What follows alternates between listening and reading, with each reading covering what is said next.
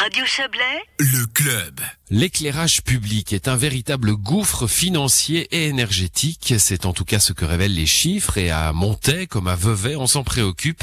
Joël Espy nous apporte ses lumières sur ce thème. Imaginez un jour dans l'année sans éclairage public afin de se gaver d'étoiles filantes durant la nuit.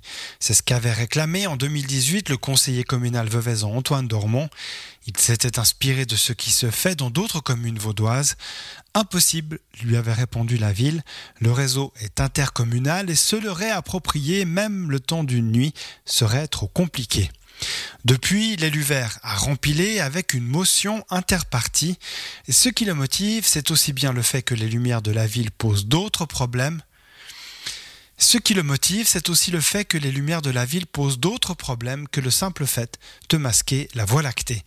Antoine Dormont. Il a plusieurs effets négatifs. Euh, en premier lieu sur la faune et la flore qui perturbent euh, passablement leur activité s'il y a une trop grande euh, source lumineuse pendant la nuit. Et puis ça aussi inévitablement un effet sur nous, les, femmes et les hommes, en termes de, de, qualité du sommeil, de, de perturbations au niveau du, du, du, cerveau en fait. Et ce texte qui sera discuté jeudi prochain au Conseil communal va plus loin que le simple fait de pouvoir couper le jus une fois par an. L'objectif de cette motion, c'était d'avoir vraiment une réflexion globale sur l'éclairage public de la ville et puis d'avoir comme axe de travail une réduction significative de la consommation électrique et une réduction sensible de la pollution lumineuse. Mais le problème du réseau électrique se pose à nouveau. Il faudrait que Vevey soit indépendante de la Tour de Paix et Montreux, avec lesquels elle partage son réseau. Alors la première mesure, c'est justement de pouvoir être indépendant dans la gestion de cet éclairage. C'est ça qui va être intéressant, c'est de pouvoir après moduler chaque source lumineuse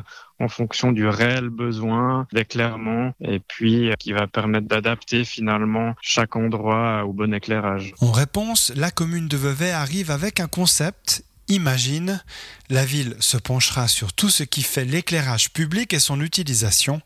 Elle a d'ailleurs embauché il y a quelques mois un salarié à la direction des espaces publics, dont la tâche principale se focalise autour de l'illumination des rues. Et le budget des lumières est très important pour les villes. À Vevey, l'entretien des 3000 luminaires coûte quelques 270 000 francs par an, hors réparation. Des projets s'occupent déjà de plancher sur ces écueils. C'est le cas à la HESSO Valais-Valis. En collaboration avec Navitas Concilium et TAM10, elle a développé un projet MAPEC, un outil qui permettra aux communes de mieux décider comment modifier leur éclairage public. L'analyse peut être soigneusement segmentée, comme l'explique David Vanier, professeur à la HESSO Valais-Valis. Alors on essaie déjà d'analyser euh, l'état des lieux. Euh, certaines euh, rues ont peut-être encore des luminaires qui sont anciens ou d'anciennes technologies. Ensuite, on fait des simulations d'éclairage futur en fonction de la, la vision de la, de la commune notamment ou, du gestionnaire d'éclairage public. Puis, on arrive également à en extraire les gains économiques et les gains énergétiques. Et ces gains énergétiques sont tout simplement énormes.